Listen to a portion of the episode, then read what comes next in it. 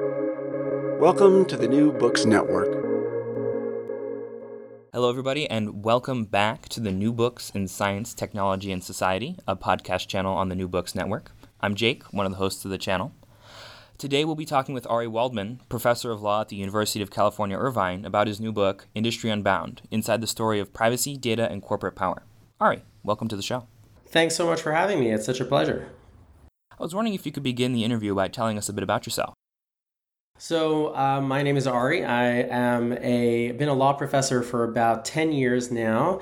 Um, I have a PhD in sociology from Columbia, and I graduated from Harvard Law School back in two thousand five, which seems uh, so long ago now. Um, and my work focuses on technology, law, and society. I'm particularly interested in the relationships between um, technology and marginalized populations and uh, governance of the digital economy. Outside of work, um, I am uh, pretty involved in uh, queer civil rights issues, and I have an adorable dog named Peabody who is uh, napping right next to me right now. Could you tell us how you came to write this book? Well, I started my work thinking about, started my work in this research agenda, um, thinking about one particular question. And that is why is it that we seem to have so many privacy laws and very little privacy?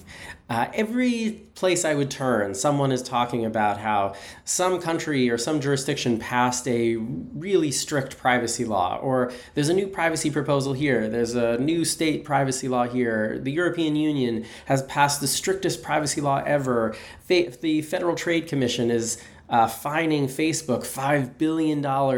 Uh, new privacy professionals are being hired by the thousands every year. Why is it that all these changes seem to be happening in privacy law, but we still are faced with products that mine our data in passive and active ways. We still have scandals like Cambridge Analytica. We have data misuse up the wazoo. We have uh, in we have a, a situation where people can't control or can't manage what's happening with their information. Nothing seems to be changing on the ground, yet people are writing articles and going on the news saying about how strict privacy law really is.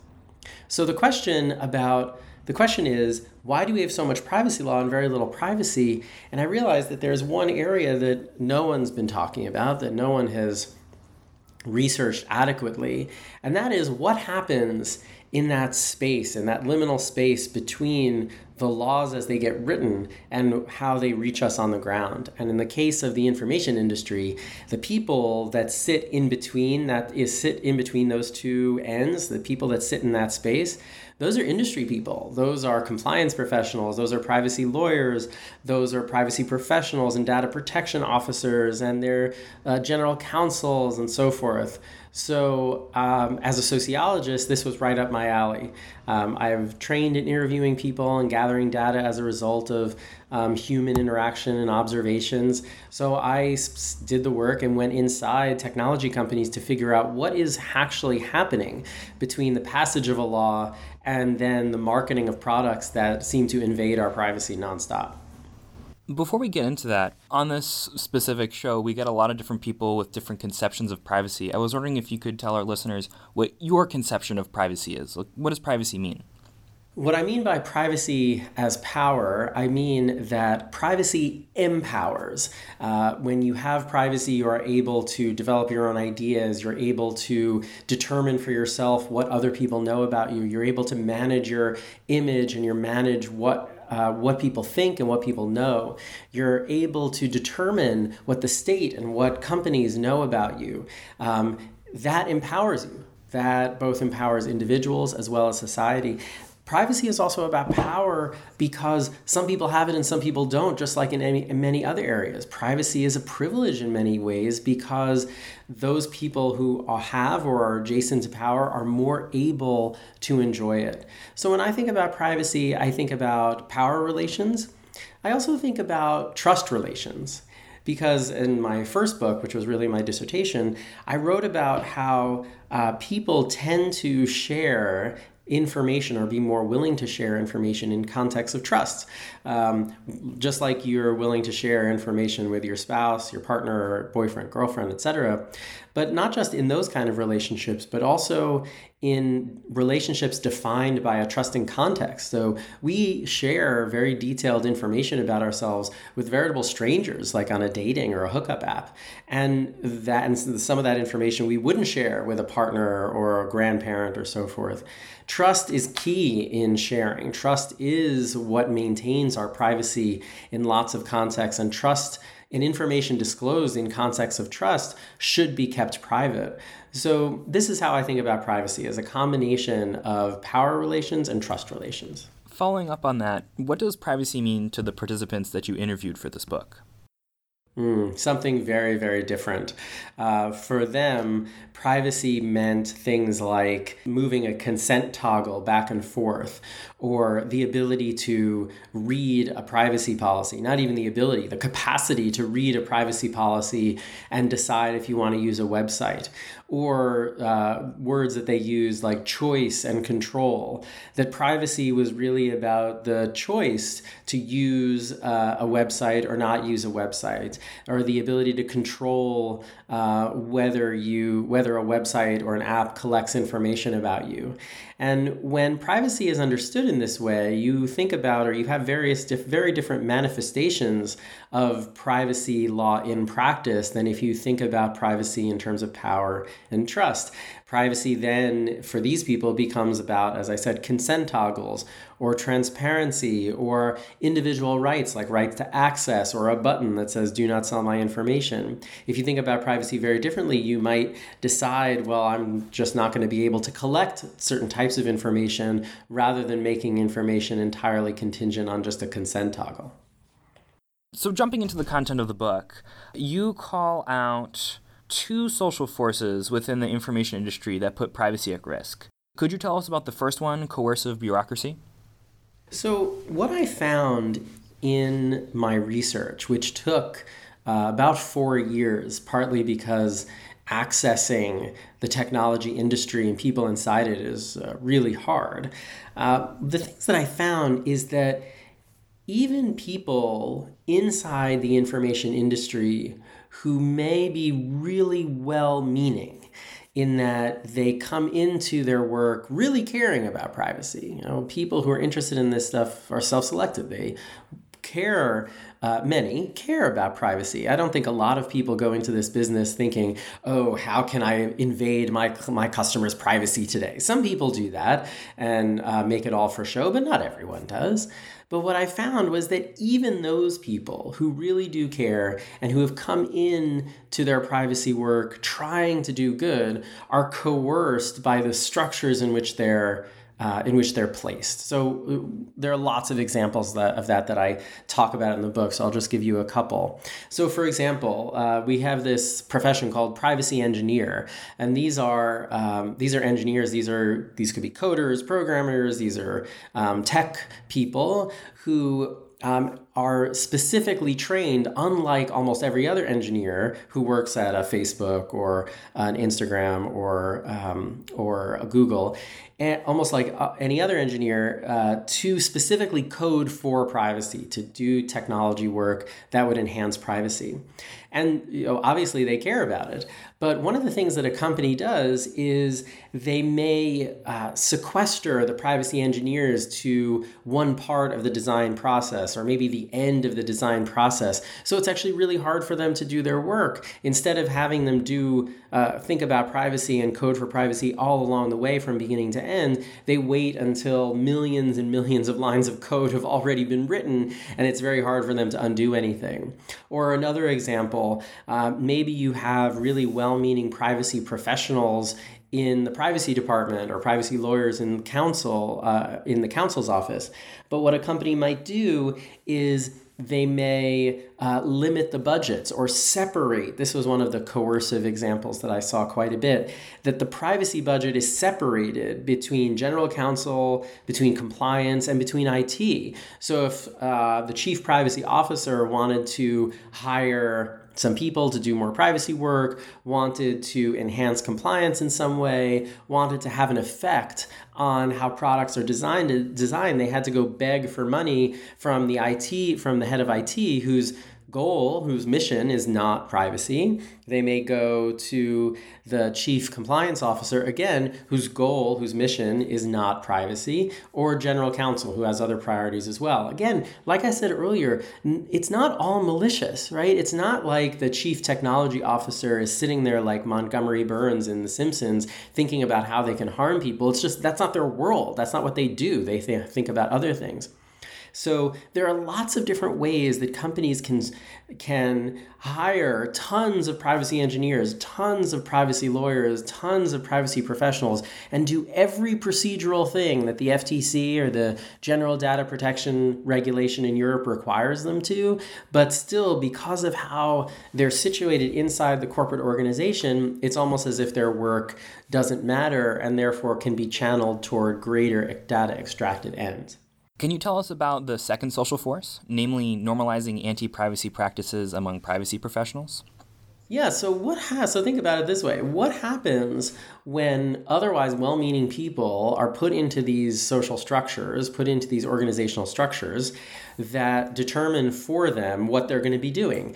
Um, a really good example um, I give to my students and uh, to others when I'm talking about this book is uh, think about, especially legal audiences, is think about what happens to a junior lawyer. A junior lawyer at a big law firm is not doing much on their own. They're getting assignments from the assigning partner, from the partner that they're working for, and their time and their work product is almost entirely determined by people who are above them. And they get used to it. They get used to the more you do something, the more you get used to this is my work, right? So, what happens inside technology companies to privacy professionals is something like this. So maybe you have a privacy lawyer coming into a new privacy department and they're committed to privacy, but the people in charge keep giving them only certain types of privacy assignments. They may come in thinking that privacy is about power, is about anti discrimination, is about trust, but if your boss only gives you assignments that are about privacy policies and transparency and notice and giving people choice or something like that, then you become habituated. You become used to thinking, used to uh, behaving as if this is what privacy is. And then all of a sudden, those performances, those habits, those things that you're doing become part of your identity as a privacy lawyer or as a privacy professional. This happens to all of us. We all get into routines. And as a result of all of those routines and those performances, we come to think that what we do is normal. What we do is associated with normality or associated with proper behavior. So if someone tells you without telling you, right? They instead someone tells you that privacy is about choice by giving you all of these assignments and all of this work that is almost exclusively about transparency and choice. Over time, you're going to see yourself as doing a lot of privacy work, but it's all about uh, but it's all about choice and it's all about transparency and it's all about um, privacy policies. As a result, people become habituated into thinking that uh, thinking a certain way about privacy that just so happens to be very much in line with what data extractive management wants you to think about privacy. I'd like to pick up on something you mentioned there, which is the idea of notice and choice as the de facto model of privacy. You call in your book that there are some issues with this model and there are, in fact, some other alternatives. Would you mind elaborating on both of those things? Notice and choice is the idea that privacy is about us taking in information about what happens with our data and then making a choice to use a website or not use a website as a result of that information. The manifestation of notice and choice is the famous privacy policy, which many people have seen and very few have read. privacy policies are long, they're legalese, they're written in seven point font, they're very hard to find, they're always at the bottom of a page that you have to click on, and they're always in the way of you accessing what you really went to the website for. So, very few people, other than students in privacy classes, read privacy policies. So, not only is the problem, there are many problems with notice and choice. Not only is the problem that people don't take in the information because they're not reading privacy policies, but the other pro- other part of the problem is even if we all read privacy policies, even if we took all of that time, it's very difficult for humans to take in that information and then translate that, assuming they could take in the information, and then translate that into a rational choice that directly reflects your preferences from taking in that information. Uh, there are lots of reasons why. One reason is because we tend to make decisions based on heuristics as opposed to um, information or informed uh, informed consent. Uh, informed consent works really, really well in a one off. Uh, think about when you go to the doctor, right? A physician may give you a list of side effects of a procedure or a list of side effects of a medicine, and you're able to talk with the physician about whether you should take this medicine or have this procedure. You have it back and forth, you can learn about it, and you're only making one decision. But in the information economy, you're making that decision a bazillion times. You're making it on every website, on every app. Every time you uh, open your computer, you have to make that decision. So not only do people not read them, and not only is it hard for us to translate information that we take in to make a rational choice that reflects our preferences, but the third problem is that we have to do it all the time. And we get tired of that. And we get so tired of it that we give up. We become nihilists about it. And this was, I was recently part of a joint paper with Joe Turow at the University of Pennsylvania uh, showing that people give up because of this problem all the time. And there are many other problems with notice and choice. And despite that, Notice and choice is the primary form of privacy regulation, or has been the form of privacy, uh, primary form of privacy regulation for decades. I've written an article that argued that that was notice and choice was essentially the first wave of privacy law in the United States and in Europe and around the world and that that was entirely self-regulated. It's entirely about put the onus of privacy protection on us, and is entirely a form of self-regulation on the parts of the company. Things are changing now, but notice and choice is still a key part of regulation even today. What organizational strategies do companies use to ensure that privacy laws interpreted and implemented in ways that do not interfere with data extraction? Wow, there are lots of things that companies do to make sure that even the most strict sounding laws uh, are not going to interfere with their business model. So, first and foremost, the, the approach that privacy or data protection law has taken, despite the, uh, despite the vigorous lobbying efforts um, supposedly against these laws, is, is almost exclusively procedural. And companies have become really, really good at channeling or orienting procedures toward legitimizing or or framing the behaviors that they do already rather than restricting their data-based or data-driven business model. And what I mean by that is, well, think about procedure. The procedures that are required by the General Data Protection Regulation in Europe, which is Europe's comprehensive privacy law, these procedures are things like an impact assessment, where you're supposed to assess whether determine how uh, how a new product affects consumer privacy. Um, there are record keeping requirements. You have to hire data protection officers. You hire um, privacy offices. These are similar requirements in the Federal Trade Commission's uh, requirements for comprehensive privacy program. These are procedural requirements. They are uh, they're not limiting what the company does as a matter of substance. They are procedural things that are meant to, at least at their best, uh, keep privacy front of mind as people are going about their daily lives. But what companies do is, even though an impact assessment, again, it's this procedural requirement about uh, what your what a company is doing, even though um, companies have to conduct an impact assessment, they reduce it to a checkbox, right? So my in my in my research, I literally found a chart, a checkbox chart that reduced an impact assessment requirement. Uh, does the item do this? Does it use gender? Does it use sensitive data? Does it do X? And all you all the people working on it had to do was check yes or no, X or X or check, uh, or Y or N and that and maybe there were four or five questions and that was it And uh, even in one place that I was researching, uh, there was even a note on top of the form that said, uh, "Unless there's any doubt, just check no."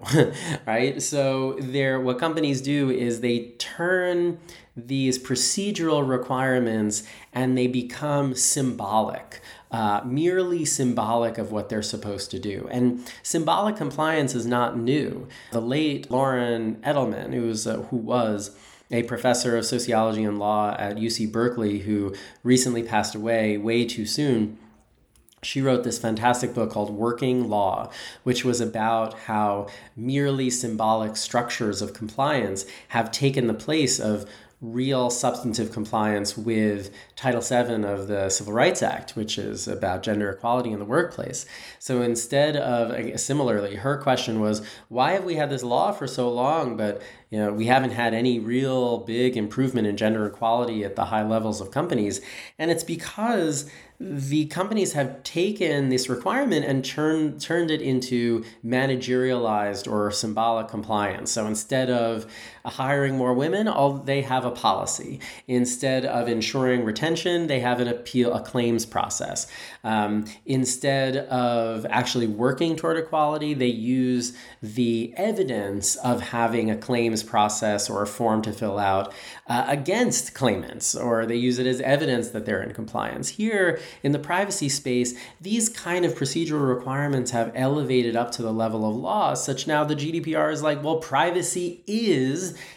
having an impact assessment. Privacy is having an officer. It doesn't matter if that officer has no power. It doesn't matter if that chief privacy officer has no budget. It doesn't matter if that chief privacy officer is always overruled. It doesn't matter if the impact assessment is just no, no, no. It doesn't matter if the audit is just um, uh, the audit of privacy programs involve questions like Are you in compliance with Section 3.2 of the FTC consent decree? And the answer is just a letter from the executive of the company saying, Yes, we are in compliance with Section 3.2. It doesn't matter as long as you go through the motions. And what I found during my research is that even though I'm sure uh, out there there are companies that are trying to do their best uh, when it comes to privacy, the procedural requirements of the second wave of privacy laws, like the GDPR, are very often reduced to these symbolic forms of compliance that are for marketing purposes and therefore just in name only. How do design processes bake in an anti privacy bias in these companies? These processes also become habituated to the point where privacy professionals believe that this is what privacy is. When you talk to when you talk to people in compliance departments or privacy compliance departments and you ask them to think about so uh, you ask them, you know, what do you do on a regular basis? What is your job? And they will show me stacks and stacks of paper of work product, policies, booklets, training, impact assessments that they spent the last several months on. And that's a lot of work. There's no doubt that that is a lot of work. Um, but then when you try to figure out, well, have you had any impact on what products look like in the end? Have uh, products become more privacy protective? Are there different defaults on these products? Uh, are you collecting less information? Are there data minimization requirements inside? Like all these other questions that would have more of a substantive effect on, on data privacy protections on the ground and then you realize that there is almost there's very little connection between uh, having a merely having a policy and having a or having a claims process or having having hired a privacy engineer or having a privacy lawyer between that and privacy, uh, better privacy engagements or built in privacy protections on the ground in products. So, what companies do is since this is what the job is, you hire people who may be really interested in privacy and you hire them into compliance departments, and their jobs become impact assessments, policies, uh, um, working with outside counsel, transparency reports, then people become, they realize, they think, they become, uh, let me start that again. then people come to think that, well, I'm protecting privacy. This is what we do. You can't imagine how many times I heard people say, well, this is what privacy law is. This is what we do. There are no alternatives. Um, there is no alternative to the point of saying, well, why don't we just stop collecting this type of information that may be harmful to marginalized population? But that's not what privacy is. We don't do that here. What we do is impact assessments. And in the impact assessment, we're supposed to see that information. What we do is keep our records. What we do is um, make sure that the privacy engineer has an opportunity to go over the code or uh, be engaged in the design process. But what companies do is they uh, make sure that people's jobs even if they have a very lofty sounding or privacy perfect, protective job description, that people's jobs on a day to day basis does not interfere with the underlying business model. People say privacy is hard. How is this framing advantageous to technology companies? Well, when privacy is hard, then it's very easy to excuse quote unquote mistakes. So it's very easy for a company to say, just like Facebook or now Meta has said many, many times over the years during its repeated and repeated privacy scandals, they say, privacy is hard we're working on it. Trust us. Give us some time and we'll get it we'll get it better. We'll get it right. But over the years have they gotten better? Have they gotten it right? And of course not right? These things keep happening. The fact that something is hard is an excuse for them to for is an excuse for them to shove aside or to explain away their inadequate um, compliance or their inadequate behavior. And yeah no one is doubting that privacy is um, more than just turning on and off a light switch. No one is saying that.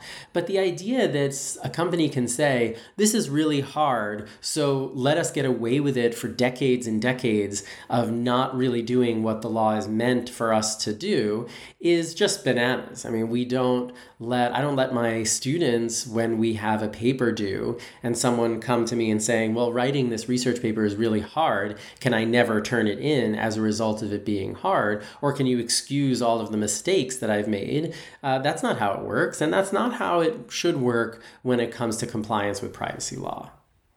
What do you see as some of the potential solutions to these privacy problems?